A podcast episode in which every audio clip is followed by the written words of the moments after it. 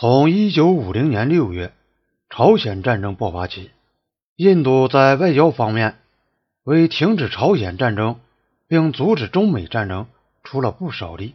当时，由于美国派遣第七舰队布防福摩萨，也就是台湾，中美战争有一触即发之势。这些为和平所做的努力受到了北京的欢迎。十月初，中国曾试图利用印度作为通往华盛顿的热线。周恩来告诉印度大使潘尼加说：“如果美国越过三八线，中国将被迫对朝鲜进行干预。”这个尝试的失败，并不是由于印度的过失，而是美国不听警告，印度。在朝鲜停火谈判中扮演了一个重要的角色。印度提出遣返俘虏问题的方案，终于打破了谈判的僵局。中国虽然批评了印度在谈判中所起的作用，但还是继续赞同印度外交的总路线。五十年代中期是印中人民是兄弟的岁月，但在一九五五年万隆会议期间，中国方面。对于印度所采取的优越的态度，虽未说穿，却感到很反感。当时，尼赫鲁竟公然对周恩来以老前辈自居，他也许确实没有理会到，他这种做法表面上看来是对中国友善，而实际上却含有高人一等的味道。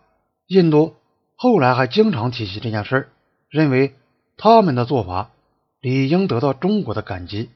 但在中国看来，这只不过表现了尼赫鲁的极端傲慢。十年后，周恩来回忆起当时的情景，还感到恼火。一九六五年，他对巴基斯坦访华记者追述这个事件时，曾讲到了尼赫鲁的傲慢。差不多与此同时，他还对一些来访的西兰政界人士讲道：“我从未遇到过比尼赫鲁还傲慢的人。”当然。这不仅仅是个人之间的摩擦。潘尼加就任驻华大使后，很快就体会到他的驻在国对他的国家是颇为瞧不起的。事后他回忆，当时中国对印度虽然真正的友好，但多少有点以前辈自居。这种态度，就像一个社会地位已经确立的老大哥对于一个涉世未深的小兄弟所采取的教导态度是一样的。印度的独立是受到欢迎的，然而中国作为世界大战后被公认的亚洲大国，指望印度懂得自己算是老几，这是不言而喻的。潘尼加把这些形容为国民党的态度，但是看来共产党取得政权后，这种态度并没有改变。按照印度的想法，印中两国的地位应像孪生兄弟那样平等，论资格。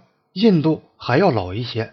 尼赫鲁毕竟早已世界闻名，他的著作为人传颂，他的生平事迹受人注意。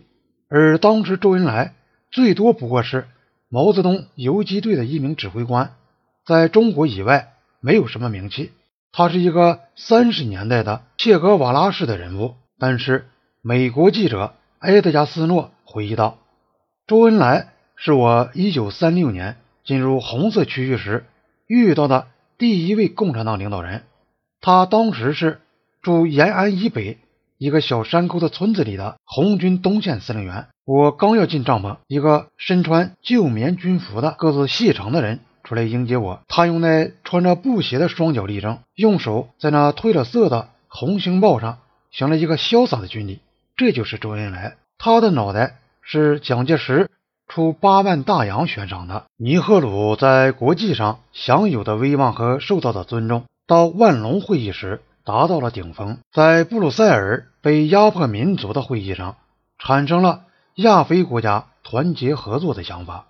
对尼赫鲁个人来说，万隆会议是布鲁塞尔会议后近三十年来他为之奋斗的事业的胜利。当时人们还不了解中国。共产党领导人的分量。如果说1954年解决印度支那问题的日内瓦会议主要是欧洲人的表演，那么在万隆会议上，则是中国初次登上亚洲的国际舞台。印度以及西方观察家都认为，主要是由于印度的努力，共产党中国才在亚洲获得一定程度的威望。因而，在万隆会议上，尼赫鲁以一个社会地位已经确立的老大哥，对于一个涉世未深的小兄弟那样采取教导的态度，这就不足为奇了。当然，在周恩来及其同志们看来，印度和尼赫鲁这个。民族资产阶级的人物竟然想充当他们的监护人，是离奇可笑的。